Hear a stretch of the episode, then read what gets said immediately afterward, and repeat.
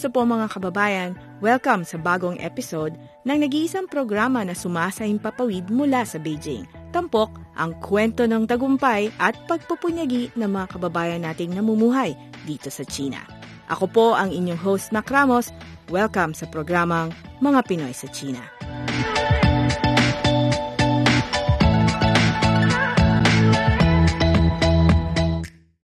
Kasama po natin ngayon sa studio dito po sa Beijing. Wala pong iba kundi si John Carlo Combista. Siya po ay kumukuha ng Bachelor in Clinical Medicine sa Peking University Health Science Center. At siya po ay isang recipient ng China Scholarship Council o Chinese Government Scholarship A category na nag-aaral po ng libre dito sa Beijing. Welcome to our studio, Carlo. Hello po, Ate Mac. Okay, thank you for accepting our interview request para sa mga Pinoy sa China. Ah, walang anuman po. Okay, so ngayon may dalawa, dalawang taon? O mahigit ka um, nang naninirahan dito sa na China? po. Magtatatlo. Pero magdadalawang taon pa po sa Beijing. Okay, dalawang um, taon sa Beijing at isang taon sa, sa Jinan, Shandong po. Uh, pero magbalik tanaw tayo. Licensed pharmacist ka sa Cebu. Pero ano yung dahilan mo? Bakit mo piniling mag-aral ng medicine sa Peking University? So yung time po na yun, uh, nagtatrabaho na po ako sa isang Chinese hospital po, Chonghua Hospital, as a cancer pharmacist po for almost nine months. And then, parang naano ko po na siguro more onto clinical side talaga ako. So, aside from maybe dealing with the drugs, why not also go for like a diagnosis? So, more onto the clinical practice po ng ano, ng medicine.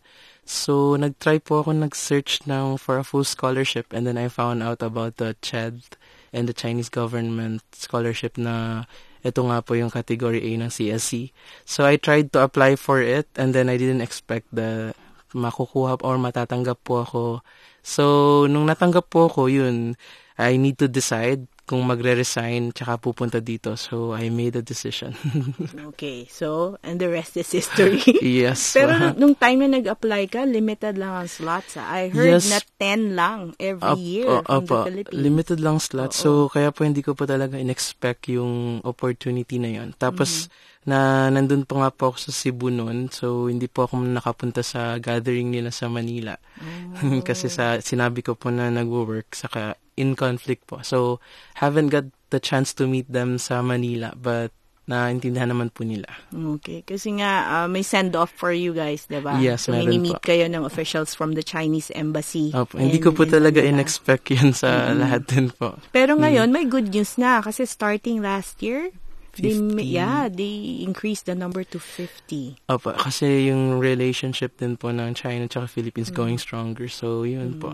Na nila na maybe to increase Mm-mm. the chances. Sana naman, no, pakinabangan to ng, ng marami sa ating mga kabataan sa Pilipinas. Yes po. Very good opportunity po siya, especially for those na gusto talaga mag-pursue ng pag-aaral sa mga, kasi ang dami pong prestigious universities dito sa China. And also, nag-open din po sila internationally for collaborations and stuff. So, mm, yeah, maganda po siyang training ground. Also, mm-hmm. Chinese is a fastly developing country din po when it comes to economy. So, mm-hmm. yeah. So, magandang pagkakataon talaga. Opo. So, kwentuhan mo kami, ano yung kaibhan ng medical studies sa Pilipinas, tsaka yung medical studies na meron ka dito sa Peking University Health Science Center? So, sa pagkakaintindi ko po, uh, yung sa Pilipinas po kasi, US style yung pina, uh, pina-follow natin. So, sa US po kasi kap, kailangan ng undergrad degree or four-year undergrad before ka po makapag uh, simula or makapagsimulang mag-aral ng medisina. So, gayon din po sa atin sa sa Pilipinas. So, four-year undergrad degree and then medicine. But po sa China and the rest of the European countries po, um, they follow the six years curriculum wherein you can start po straight from high school. Kaya yung degree na na nakukuha is Bachelor of Medicine or mm-hmm. or MBBS or Bachelor of Clinical Medicine po. Okay. So more or less the difference is dun lang po. But like the training and the yung mga background same lang po. Kasi yung two years po nung curriculum dito sa China or sa European countries is basic medicine background po, yung first two years, and then the rest of the four years are clinical side na po. Okay. Mm. Pero, that course is taught in Chinese. Yes po. Yeah. So, talagang nagulat ako nung, kasi most of the scholars that I've interviewed, English ang kurso nila. Yes po. Pero Ah, kasi, yours is full Chinese. Yes po. Kasi under po siya category ng bachelor's degree. Mm-hmm. And then kapag po magba-bachelor's po dito sa China, Chinese uh, taught lang po. Mm. Pero kapag plan nyo po mag-master's or PhD, may freedom ka po to choose either Chinese language or in English. So Mm-hmm. yan po. So, ikaw ang kauna-unahang scholar na na-interview ko na nag-aaral dito sa China, dito sa Beijing, na kumukuha ng mga kurso sa Chino. So, dumating ka ng China na wala kang kaalam-alam na like na zero, zero Chinese po. Kasi ano naman po, hindi naman po ako of Chinese origin Mm-hmm. and purely Pinoy po, both parents. So, without the language and ikaw lang po mag-isa and you don't know anyone sa China. So, that made it na super hirap po for me. At hindi ka sa Beijing unang pumunta, pumunta ka sa Jinan, Opo. sa Shandong. Yung pagdating ko po sa university doon for the Chinese prep, Mm-hmm. napagtanto ko po bakit pa ako pumunta dito sa China. Doon mo Ah, na-realize. siguro kasi ano lang yung pagod sa sa biyahe, Oo. wala ka pang kilala. So yun na-realize ko, ba't ba ako nandito? Okay. So yan, kasi nandun na. So okay. Kasi walang Pilipino sa school. Wala pa akong kilala talaga. And then sa batches, like ako lang. Up until now din po. Sa medicine, ako lang din po Pinoy. So I need to like makihalubilo talaga. But we're known for it naman po eh. Yung socializing with other people po. Um, Sa halos magtatlong taon mong pananatili, kumusta na yung Chinese proficiency mo ngayon? Ah, masasabi ko po na ano, like nakakapag nakapagsalita na din po ako like yung ano po, like purely Chinese na din po. Tsaka kapag nakikinig, yan nakakaintindi na po. Tsaka nakapagsulat po. Nakapagsulat na po. So siguro hindi naman siguro siya super fluent, but at least I can understand, express myself in Chinese po. Okay. So, ano yung advantages na nakikita mo sa pag-aaral ng medicine dito sa China? Yung ano po, kasi kapag nandito ka po sa other countries, you get the chance to get along with other nationalities, mm-hmm. like cultural diversity. So, mas, um, ano ka po, mas exposed ka po doon sa ano, na hindi lang ka, hindi ka lang exposed within the Filipino communities mm. or like sa Filipino culture. So you get to understand them more mm-hmm. and then their perspectives in life and opinions. So and aside from that, yeah, it's a new language and then siguro privilege lang din po to be in one of the top universities in China. So I get the chance to listen to talks, conferences, or volunteers in conferences like in Mayo Clinic, Mm-hmm. um, Wow. the number one Yeah, hospital yeah. in Mm, the world. yeah. So I got the chance to volunteer sa conference nila dito. And then, ano po, yung mga talks po ng professors from different parts of the world. So, nag most of the time po, nagbibigay po sila ng yun, mga lectures and talks for free. So, kung meron kang or interested ka, you can just go and sit there and then listen. So, those kinds of privileges po, tsaka yung mga activities ng universities and then yung scope and wide, napaka-wide po ng scope nila, tsaka international collaboration. So, I guess that's Really few of the advantage. advantages din po. Yeah. Pero magpakatotoo tayo, syempre may mga disadvantages din. Yes naman po. Yeah, number one is the language barrier. And also maybe the environment, uh, like the environment itself. Maybe because in the Philippines, yun, you always go in groups or yung mga barkada mo po. But like siguro dito kasi labanan is, um, yun, kailangan mong pagigyan pag-aaral o pumasa. So there are less chances that you get to go with other people. Although meron naman, if one hindi na masyadong busy, but like, siguro na-miss ko lang yung, yung solid na, yun, Barkadahan. barkadahan doon sa Pinas, like high school or mapa-college man, yung solid talaga na ano. Eh, dito po, it's like, survival, siguro, for me, ah, survival of the fittest. Kasi siguro din po yung medicine is mahirap, and then we're studying it in Chinese, so you don't, uh, you cannot demand time from others also. Mm-hmm. Siguro yun lang po. And then, yeah, yung language ang pinaka, ano. Pero I Tsaka- think you're overcoming it. Kasi right now, you said your your level is HSK 5? Ah, Or yes higher? po. HSK level 5 is yung second to the last po na level. Six so, is the six, highest. Yeah, six is Yeah. the highest.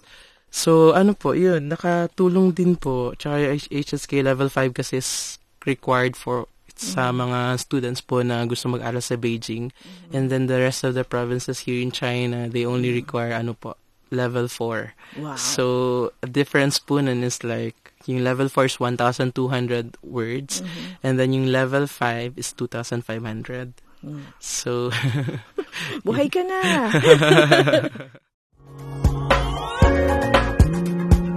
Kumusta ang buhay-buhay ng mga kababayan natin dito sa China? Alamin sa programang Mga Pinoy sa China.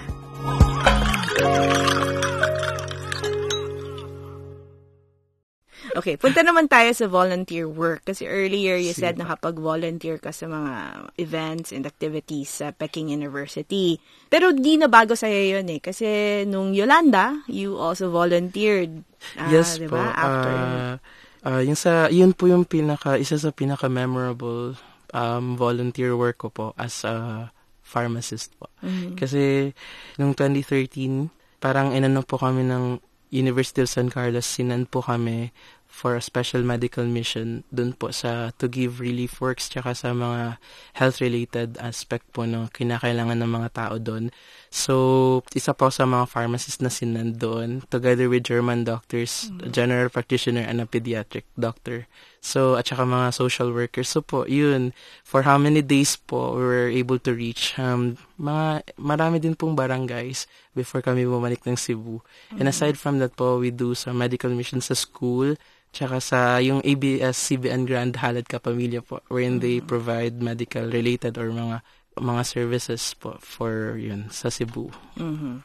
Sa PKU Health Science Center, parte ka nung Tomorrow's Leader School? Kung saan Opo. nagvo-volunteer ka rin. Ano yung adikain ng grupo na to? So yung time po na yan, yes po, uh, Tomorrow's Leader School is, para po siya ang organization po, like, to mold or to create the leader in you po. So, meron po silang mga activities or workshops na yun po, i-hone yung leadership skills mo. Pero meron din po mga departments kung saan may volunteering or meron din pong administrative or mga interviewing na department. So, I chose to be in the public servant or sa public volunteering po kasi dun din po ako more inclined.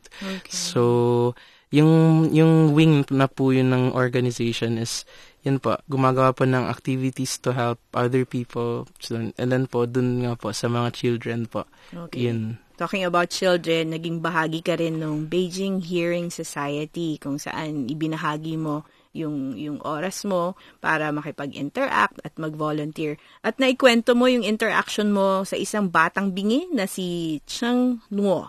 Yes Oh, po. and bakit yun. memorable ito? Describe mo yung yung nangyari. So, isa pa, yan po, yung pinaka, isa sa pinaka first po na volunteer work namin with Beijing Hearing Societies, pumunta po kami ng outskirts ng China, which is really far po, but at least um, may subway tsaka bus. So, nung time po na yun is like, parang aim po, or adhikain is like, to give time lang po to the children. Kahit mga tatlong oras lang po na mapasaya sila mabigyan sila ng ano ng time na they Paglaro. belong maglaro. Yeah. tsaka mabigyan sila ng ano ng mga activities na magbibigay aral po ng magandang asal. Ganun po. So yun. Um each ano po kasi meron pong mga yung mga bata, nandun po yung mga mama at or papa nila doon during the time. So, may isang bata po nga po, si Chang Noah. So, napakaligalig din po or napakakulit. Um, gusto niyang gawin yung gusto niyang gawin. So, ako po yung na-assign sa kanya. So, ayun po. Ang ano lang po, kasi ang kulit-kulit niya din po. So, parang ah, napapaamo ko siya. Like, okay, gawin mo muna to before mo gawin yung mga bagay-bagay. Hearing impaired siya, pero Opo. gumagamit ng hearing aid. hearing ah yung ano po yung naka na may implant po Ah, na implant yes siya. ah, yung tapos kino-connect lang po sa back ng ulo so yun po yung sa kanila hindi po yung hearing aid talaga na ano. so para po siya implant Okay. so yun po kinakatuwa din po siya kasi kaya nga po kapag natatanggal yung ano nila yung sa may implant na part Wala na. parang siguro naririnig nila parang ti ganun na lang so kaya hinahanap talaga nila like saan na yun, tapos nilalagay nila ulit. So yun po, nasundan po siya nung nagpunta po kami ng parang indoor amusement park po, na ako po yung nagbantay sa kanya. Tapos, wala, parang naging, ano, for how many hours naging chap chaperon niya ako noon. takbo siya ng takbo. And then, ano lang po, I mean, despite their, um, ano po, kapansanan of being not able to hear properly po, ayun, mm. ang saya-saya lang nila. Kaya mm. po, isa sa mga memorable volunteer works ko rin po. Mm-hmm. So, dumako tayo sa last part ng ating interview in 2016. Dumating ka dito sa China, wala kang kaalam-alam tungkol sa bansang yes, ito, hindi ka nakakapagsalita, pero marami ka nang nagawa Marami ka ng achievement kahit ayaw mong aminin na ikaw ay isang kapuri-puring Pilipino dito sa China. Po, salamat. So, ang tanong ay, ano ang mga learnings na, na nakuha mo sa iyong pananatili sa bansang ito? Yes po. Gaya nga po nung ano ko po, like, uh, nung naggumagawa po ako ng decision if I'll leave my work and go to China po, isa din po isa isang turning point po ng life kasi nagwo-work na nga po. So yun po, um, siguro learnings is do not be afraid to like go out of your comfort zone mm-hmm. kasi you'll never know anong opportunities ang nandoon kasi And also po, do not be afraid siguro to jump into unknown waters and be ready to get surprised kasi ang gaganda po. Kasi hindi ko naman po inakalang yung lahat ng yun na na-mention kanina ng mga achievements and mga activities is magagawa ko po. Mm-hmm. And doon ko rin po nalaman na I can become a leader myself po mm-hmm. na kasi sa Pilipinas more on to like follower siguro ganun lang po more of a member but hindi ko po nakala like stepping out or leaving the Philippines po and living independently can will help me realize so much and learn so much. Maybe it may be success or failure. Mm-hmm. So my advice po sa kanila talaga, if you feel the need to do something, and then but you're um, parang hesitant ka kasi hindi mo alam kung anong nandoon, just do it po. Mm-hmm. Kasi you'll get surprised po and you'll learn so much. Hindi man po siya in a smooth way but you'll really learn either way po. Um, yun pa, napakagandang lesson din pa. Mm-hmm. Mm-hmm. So, ano naman yung advice mo for young people na katulad mo, fresh from university, at merong pagkakataon na makapag-aral dito sa China? Ano ang maibibigay mong payo sa kanila? Paano sila maghahanda? Uh, Bukod dun sa nauna mo nang sinabi. Mm, so, ano po, uh, siguro, first po muna, kasi there are advantages and disadvantages po when it comes to making decisions mm-hmm. and going sa country na super different po from the Philippines when it comes to culture and everything. And so, ano po muna? Dapat may firm decision sila coming from them. So, before po sila, hindi lang po dahil gusto ng parents nilang pumunta sila, but dahil gusto nilang i-learn ang language. Gusto nilang mas ma-understand yung culture. And siguro yung kung ano pong mabago yung perspective nila about something or sa China din po. Tsaka yun, ano po, kung gusto po talaga nila, make the first step po of applying mm. and then try to comply all of the requirements and then make a thorough research about the subject or the course itself and the university that you want to go and then try to reach out to the like admission officers to know more about the program or to the people na nakapag-aral na then dun sa ano and then to get some insights and what are the advantages and disadvantages to help you decide po tsaka yun po kasi meron din part dun is like letter of motivation mm. so be sincere in writing it mm-hmm. like kung gusto mo talaga ito. So, i-lahad mo doon. Lahat po ng kung bakit mong pu- gustong pumunta dito. Mm-hmm. And when they see your sincerity and also with your grades and during maybe high school or during your college. And then, mas malaking chances po. And then, for me, yan po, super dami opportunities na mag-open. And then, you just need to find or cherish it. And then once, ano po, magtutuloy-tuloy na din po. So, I guess it will be a really good experience if you really have a firm decision na, okay, gusto ko mag-aral doon sa China. Kailangan firm. Kasi yes po. mahirap. Mahirap. Mm, mahirap po talagang oh. away from the country, mm-hmm. from the family, or sa kinagisnan mo. Totoo yan. So, I hope maraming napulot ang ating mga listeners from your experiences Sana po. and from your insights. So, dito na po nagtatapos ang atin pong interview kay John Carlo Combista, ang atin pong Filipino scholar na kumukuha ng Bachelor in Clinical Medicine sa Peking University Health Science Center. Mabuhay, Carlo. Mabuhay po. Thank you po. Maraming salamat po.